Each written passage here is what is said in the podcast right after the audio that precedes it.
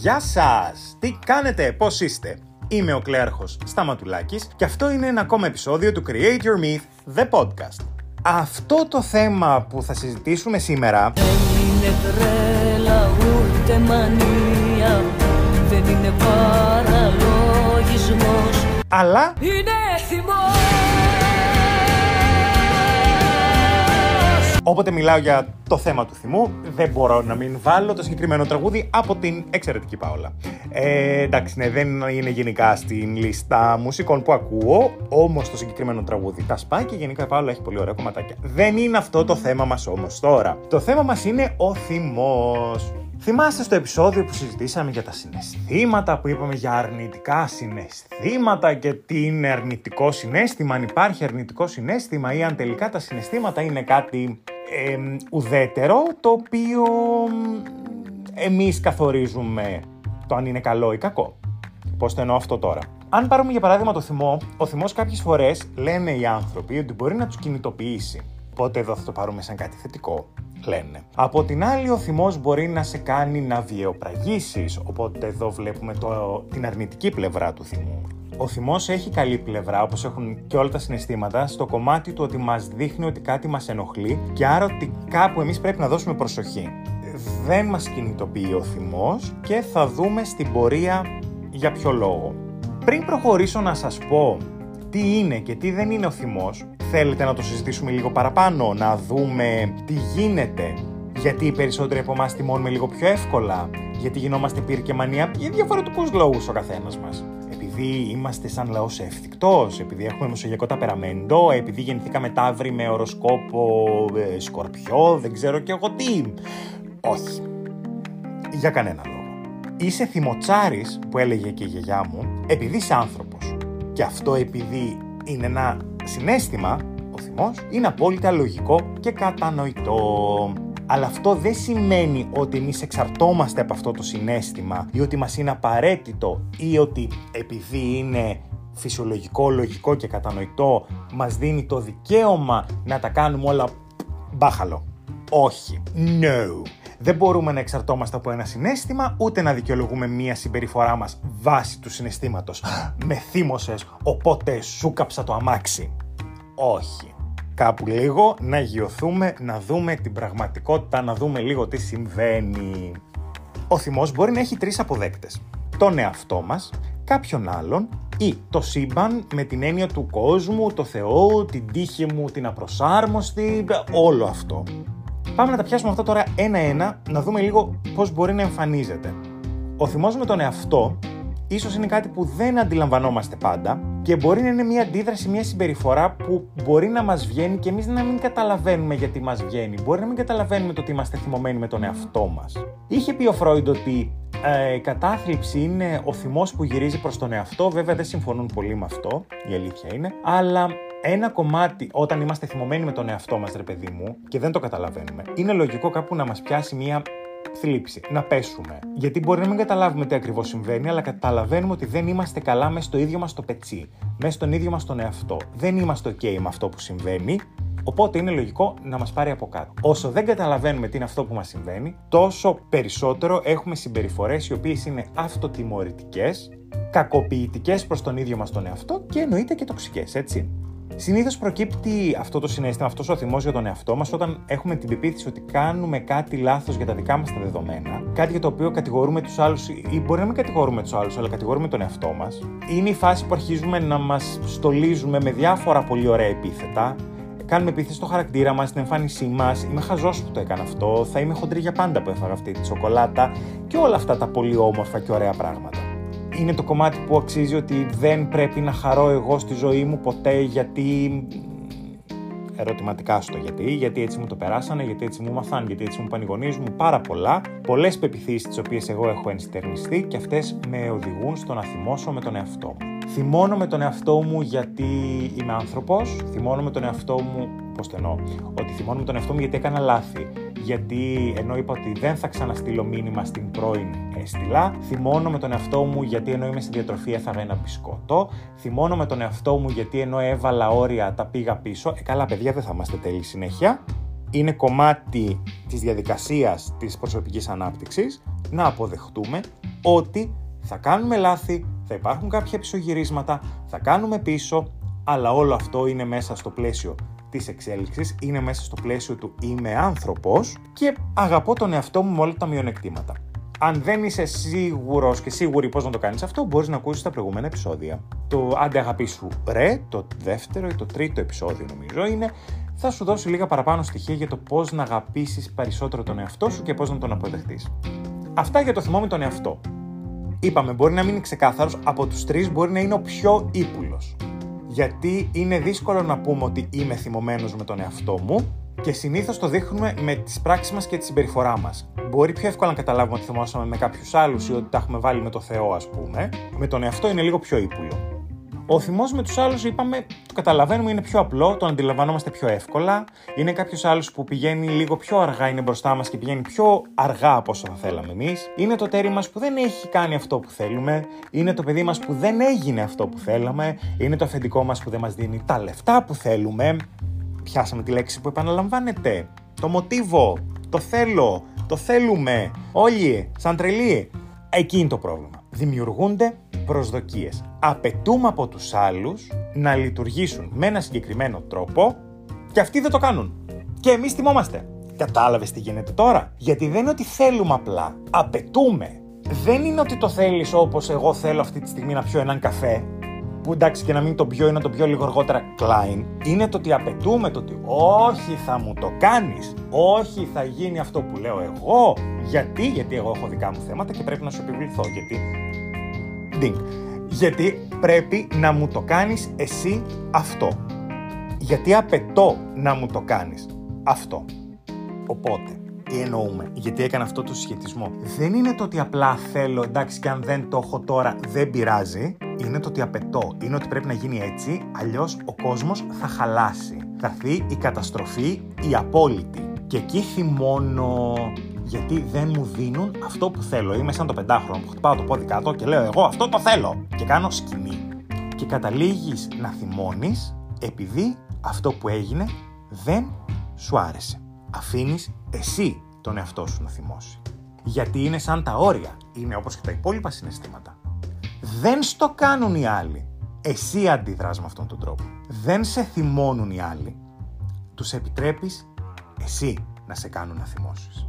Και μια συμβουλή. Όταν επιτρέπεις τους άλλους να σε θυμώσουν, τους δίνεις την άδεια να σε ελέγξουν.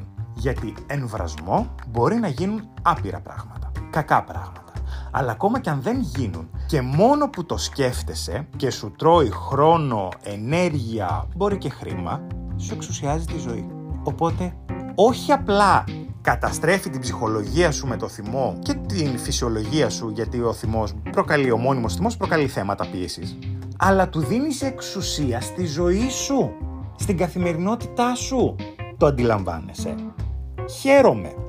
Αν θυμώσω τώρα με μια ανώτερη δύναμη, πες το σύμπαν, Θεό, μοίρα, όποιον Θεό θέλεις, οτιδήποτε θέλεις, ε, είναι πολύ ok και δεκτό θα πω με την έννοια το ότι συμβαίνει. Και είναι και αρκετά συχνό που συμβαίνει. Είναι πάλι αυτό για, γιατί η ανώτερη δύναμη δεν μας έδωσε τα πράγματα όπως θα θέλαμε ή όπως βλέπουμε ότι τα έδωσε σε άλλους και εμείς νιώθουμε αδικημένοι. Ναι, βεβαίως το αντιλαμβάνομαι γιατί να πηγαίνουν σε κάποιους ανθρώπους τόσο εύκολα τα πράγματα, ενώ εμείς πρέπει να κοπιάσουμε. Ναι, το δίνω, οκ. Το θέμα είναι ότι η ζωή δεν είναι ότι σε έβαλε εσένα στο μάτι, ότι είπε τώρα θα τον καταστρέψω, τώρα θα στα κάνω δύσκολα. Ούτε ο καλός Θεούλης θεωρητικά το έκανε αυτό. Η ζωή λειτουργεί όπως πάντα τυχαία και χωρίς προκαταλήψεις. Δεν έχει κανέναν ρατσισμό η ίδια η ζωή, όχι οι άνθρωποι και πώς προκαλούν αυτοί οι καταστάσεις. Δεν μεροληπτεί και γενικά δεν ενδιαφέρεται για το άτομό σου. Οπότε μετά από εκεί και, και πέρα, εσύ ορίζεις λίγο τη ζωή σου. Για το άτομό σου γενικά για σένα και γενικά για όλη την ανθρωπότητα. Όσο πιο γρήγορα δεχτούμε ότι όλα είναι τυχαία και ότι ε, δεν μπορούμε να ελέγξουμε κάποια πράγματα, τόσο πιο εύκολα μπορούμε να ηρεμήσουμε και να αφήσουμε το θυμό μας πίσω. Γιατί θέλω και έλεγχος πάνε μαζί και όταν ματαιώνονται αυτά τα δύο, τότε οδηγούμαστε στον θυμό. Τι κάνουμε όμως εμείς; Δεν το βλέπουμε έτσι; Εμείς βλέπουμε ότι Προσπαθούμε να βρούμε τρόπους να κλείσουμε την ψαλίδα μεταξύ της πραγματικότητας και αυτού που έχουμε στο μυαλό μας και το θέλουμε. Και αν πεις ότι το κάνω αποδοτικά και λειτουργικά, πάει στο διάολο. Δηλαδή, ε, αν βλέπω κάποιον που είναι, τον έχει βοηθήσει λίγο η φύση περισσότερο και είναι πιο αδύνατος από μένα μόνιμα, ε, αν εγώ ράψω το στόμα μου με υγιή τρόπο και με διατροφολόγο και γυμναστική και μου χθίσω και το κάνω, εντάξει, ναι, βγήκε, λειτουργήσα, τον έφτασα, ζορίστηκα παραπάνω, αλλά το έκανα. Αν βάλουμε τώρα θυμό και ένταση και την κατσίκα του γείτονα και γιατί εγώ πρέπει να πολεμήσω ενώ αυτός είναι έτσι όπως είναι και δεν το χάσαμε. Νεύρα θυμός, σύγχυση, πικρία. Ε, γυρίζουμε, κατηγορούμε τον εαυτό μας, κατηγορούμε ό,τι θέλουμε, μπορεί να το γυρίσουμε σε εκδικητικότητα και φυσικά πάντα καταλήγουμε στο θυμό. Ο μόνος τρόπος να αντιμετωπίσουμε μια κατάσταση είναι να την αποδεχτούμε. Ότι είναι αυτό έτσι όπως είναι. Μπορώ να αλλάξω την κατάσταση. Όχι. Μπορώ να αλλάξω τα πράγματα όπως έχουν γίνει. Όχι. Μπορώ να αλλάξω ότι δεν γεννήθηκα απόγονο ονάση. Όχι. Αλλά μπορώ να κάνω κάτι για να το εντός εισαγωγικών διορθώσω αυτό. Μπορώ να αποδεχτώ την κατάσταση και να προσπαθήσω να δουλέψω να φτάσω σε μια οικονομική άνεση. Δεν ξέρω αν θα γίνω νάσης. Άλλο θέμα αυτό. Αλλά εγώ θα έχω προσπαθήσει. Και αυτό θα πρέπει να με κάνει να νιώθω ok με τον εαυτό μου. Θα πρέπει μετά να κάτσω να ψάξω ότι γιατί εγώ θέλω Σόνι και να γίνω νάσης. Τι είναι αυτή η ανάγκη μου που μου χαρακτηρίζει τη ζωή και με οθεί, μου δίνει κίνητρο με ερωτηματικό. Γιατί δεν είμαι ικανοποιημένος και πρέπει να φτάσω στο top of the top, ας πούμε. Που ο Νάσης δεν είναι, απλά λέμε ρε παιδί θα μπορούσε να είναι και Elon Musk, ξέρω εγώ. Το ψάχνουμε. Θέλουμε που και που είναι καλό να κοιτάμε λίγο τις ανάγκες μας και τα θέλω μας και να επαναπροσδιορίζουμε τους στόχους μας. Γιατί αλλάζουν. Θα πρέπει να δούμε γιατί εγώ Σόνι και δεν το θέλω αυτό. Τι μου προσφέρει. Και είναι ένα υγιές πρότυπο, είναι ένας υγιής στόχος ή απλά τον επιδιώκω γιατί μου κόλλησε και η απάντηση είναι γιατί έτσι. Η απάντηση δεν είναι ποτέ γιατί έτσι. Υπάρχει κάτι βαθύτερο. Λοιπόν, αυτό που λέγαμε για την αλλαγή και τη διόρθωση είναι το ότι το, είπαμε, το μόνο που μπορεί να αλλάξει είναι η οπτική μας και ο χαρακτήρας μας. Οι εξωτερικές καταστάσεις και τα δεδομένα δεν αλλάζουν, δεν ξεκουνιούνται, ε, δεν ξεκουνιούνται, έχουν ε, δομηθεί. Ούτε εμείς μπορούμε να τις αλλάξουμε ό,τι έχει γίνει, ούτε να αλλάξουν από μόνες τους. Πρέπει απλά να παραιτηθώ από τον έλεγχο. Από την απέτηση να γίνονται όλα όπως τα θέλω εγώ και να σταματήσω να θυμώνω. Γιατί, γιατί, ρωτάς γιατί; Γιατί όταν απαιτώ, έχω την παράλογη προσδοκία ότι ο άλλος θα κάνει αυτό που θέλω εγώ. Και κάπου εδώ θα ήθελα να σας ενημερώσω ότι ο άλλος είναι άνθρωπος και δεν είναι μαριονέτα σας. Οπότε μπορεί να νιώθουμε εμείς ότι ηθικά οι άλλοι πρέπει να μας φέρονται καλά και κομιλφό και όπως τους φερόμαστε εμείς. Αλλά δεν τους υποχρεώνει και κανείς. Δεν είναι πουθενά γραμμένο. Μην το παίρνουμε στα νταράκι. Sorry, πονάει, τσούζει, λες γιατί, μα εγώ έκανα τόσα. Ναι, επέλεξες να τα κάνεις και ο άλλος ο άνθρωπος επιλέγει να μην τα κάνει. Λέμε για λογική και κοινή ηθική και και και και δεν υπάρχουν. Θα έπρεπε να είναι Δούνε και Λαβίν, ναι. Θα έπρεπε να υπάρχει μια λογική, ναι. Θα έπρεπε να υπάρχει μια κοινή ηθική, ναι. Δεν υπάρχει. Λυπάμαι. I'm so sorry. Θέλουμε να μας φέρονται με έναν τρόπο και εμείς θέλουμε και επιλέγουμε να φερόμαστε στους άλλους με τον τρόπο που το κάνουμε. Τώρα αυτά θα μου πεις δηλαδή τι, δεν υπάρχει τίποτα, κανένας όρος, καμία εντολή, κανένας κανόνας. Ζούμε σε έναν κόσμο ζούγκλα. Περίπου. Περίπου γιατί τα γεγονότα και η ιστορία με διαψεύδουν λίγο. Αλλά γενικά ο κόσμος μας όχι. Δεν είναι ζούγκλα, υπάρχουν κάποιοι κανόνες. Ναι. Δεν θα σταματήσουμε εμείς να φερόμαστε καλά και ευγενικά και ωραία, επειδή δεν μας φέρονται οι άλλοι. Το κάνουμε χωρίς να περιμένουμε αντάλλαγμα. Αυτή είναι η ουσιαστική αγάπη και η γονεϊκή και η συντροφική και η φιλική και ο Θεούλης αυτό είπε, ο Χριστούλης αυτό είπε. Πραγματική ατόφια αγάπη δίνουμε χωρίς να περιμένουμε αντάλλαγμα. Αν εμείς φερθούμε καλά, εμείς δώσουμε 8 και οι άλλοι μας δώσουν 2, ε, εντάξει, δεν θα δώσουμε ξανά 8, μπορούμε να δώσουμε κάπου στο 3-4. Είμαστε εμείς λίγο καλά, αλλά εντάξει. Δεν θα πεθάνουμε και όλα δεν θα πέσουμε τα νάσκελα, για να το κάνουμε μπορούμε να είμαστε ευγενικοί χωρίς να γίνουμε αγενείς. Δίνουμε ότι μας δίνει και ο άλλος. Κοιτάμε λίγο, υπάρχει ένα καθρέφτισμα. Κάνε αυτό που θέλεις να σου κάνουν και μην κάνεις στους άλλους αυτό που δεν θέλεις να σου κάνουν. Αυτός είναι ένας πολύ καλός κανόνας που θέλουμε να ακολουθήσουμε εμείς. Αν τον ακολουθήσουν και οι άλλοι, μπράβο, τέλεια, βρήκαμε έναν άλλο τρόπο που να μπορούμε να συνεννοιόμαστε. Αν δεν το κάνουν οι άλλοι, δεν μπορούμε να τους εξαναγκάσουμε. Οπότε αποδεχόμαστε ότι αυτόν τον άνθρωπο δεν θα πάρουμε αυτά που προσδοκάμε. Οπότε τον βάζουμε στην άκρη και πάμε να βρούμε έναν άλλον άνθρωπο που μπορούμε να συνεννοηθούμε λίγο καλύτερα και έχουμε κάποια κοινή ηθική και συμφωνούμε σε κάποια βασικά πράγματα. Αυτό δεν πρέπει να μας ε, μπλοκάρει αν ο άλλος άνθρωπος είναι συγγενής, γονέας, φίλος, σύντροφος, όχι. Θα προχωρήσουμε και θα ψάξουμε να βρούμε ανθρώπους που μας κατανοούν και μας, φε... μας φέρονται όπως φερόμαστε εμείς με σεβασμό. Δεν χρειάζεται να θυμώνουμε όταν οι άλλοι δεν μας φέρονται όμορφα. Απλά κατανοούμε ότι έτσι είναι αυτός ο άνθρωπος για τους χύψη λόγους. Δεν υπάρχει λόγος να κάτσουμε να τον αναλύσουμε περισσότερο γιατί είναι έτσι. Δεν είναι δικιά μας δουλειά σαν φίλοι σαν άνθρωποι. Σαν αν έρθει σαν πελάτης στο γραφείο ενός ψυχολόγου, ναι, βεβαίως θα κάτσουμε να το ψάξουμε να το δούμε. Αλλά σαν ένας άνθρωπος που συνάντησε έναν άλλον random τυχαίο άνθρωπο, όχι. Οπότε βλέπουμε ότι δεν μας δίνει αυτά που θέλουμε, δεν μπορεί, φτάνει μέχρι ένα σημείο, λέμε γεια σας, φυλάκια και φεύγουμε. Και πάμε να βρούμε ανθρώπους που μας εκτιμούν και μας καταλαβαίνουν. Το να κάτσουμε και να θυμώνουμε δεν μας προσφέρει τίποτα. Το να κάτσουμε και να θυμώνουμε και να μην εκφράζουμε και όλο αυτό που σκεφτόμαστε και αυτό που νιώθουμε, πάλι δεν μας λέει κάτι. Η έκφραση του θυμού είναι πολύ σημαντική. Ο θυμός σαν συνέστημα από μόνος του δεν είναι κακός. Αλλά το πώς συμπεριφερόμαστε εμείς όταν θυμώνουμε είναι που περιγράφει το θυμός κακό. Γιατί συνήθως όταν θυμώνουμε κάνουμε κρίξεις. Είτε έξω μας, είτε την τρώμε την έκρηξη, την καταπίνουμε, πώς ήταν τα καρτούν που καταπίνουν κάτι βόμβες, πώς το λένε, πυράβλους, και κάποιοι την κάνουν μπουφ μέσα τους και τεντώνεται το σώμα. Κάπως έτσι. Μόνο που εμάς δεν απλά τεντώνεται το σώμα και επιστρέφει, είναι το ότι τεντώνονται όλα τα μέσα μας, όλη η ψυχολογία μας και μετά τα αποτελέσματα δεν είναι καλά και ωραία. Οπότε, πώς εκφράζουμε το θυμό; Όχι εκείνη την ώρα. Όταν κάνουμε μία συζήτηση και θυμώνουμε με έναν άνθρωπο, δεν απαντάμε, δεν μπαίνουμε επιθετικά. Όταν καταλάβουμε ότι έχουμε θυμώσει εμείς ή ο άνθρωπος που έχουμε απέναντί μας, λέμε «Όπα, sorry, θα πάρουμε ένα break, θα κάνουμε ένα διάλειμμα, να πάρουμε τις ανάσες μας, πάνε μια βόλτα, θα πάμε μια βόλτα, πάνε σε άλλο δωμάτιο και όταν είμαστε ήρεμοι θα συζητήσουμε, γιατί τώρα δεν μπορούμε να συζητήσουμε πολλοί το θεωρούν αυτό σαν λάθος τεχνική, ότι όχι, γιατί φεύγεις που πας και θα φύγω εγώ και δεν θα λύσω τώρα το θέμα, θα το αφήσω έτσι. Ναι, θα το αφήσεις το θέμα έτσι, δεν θα το λύσεις τώρα, γιατί απλά δεν θα το λύσεις, θα κάνεις τα πράγματα χειρότερα. Οπότε, άστα, σήκω φύγε και πιάστο μετά.